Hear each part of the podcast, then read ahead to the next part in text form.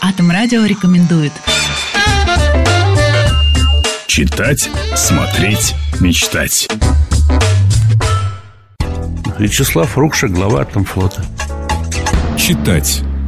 Читать? Да всю классику. Я не люблю современную литературу. С детства не любитель был ни всяких шпионских романов, ни детективов. Так научили в школе.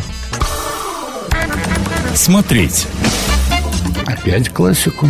У меня любимый фильм «Гладиатор». Но я просто любители истории и люблю, видимо, какое-нибудь мальчишество, как в открытой борьбе сражаются. Мечтать. Ну, Мечтать о чем стоит? Ну, я думаю, для каждого периода в жизни свои мечты.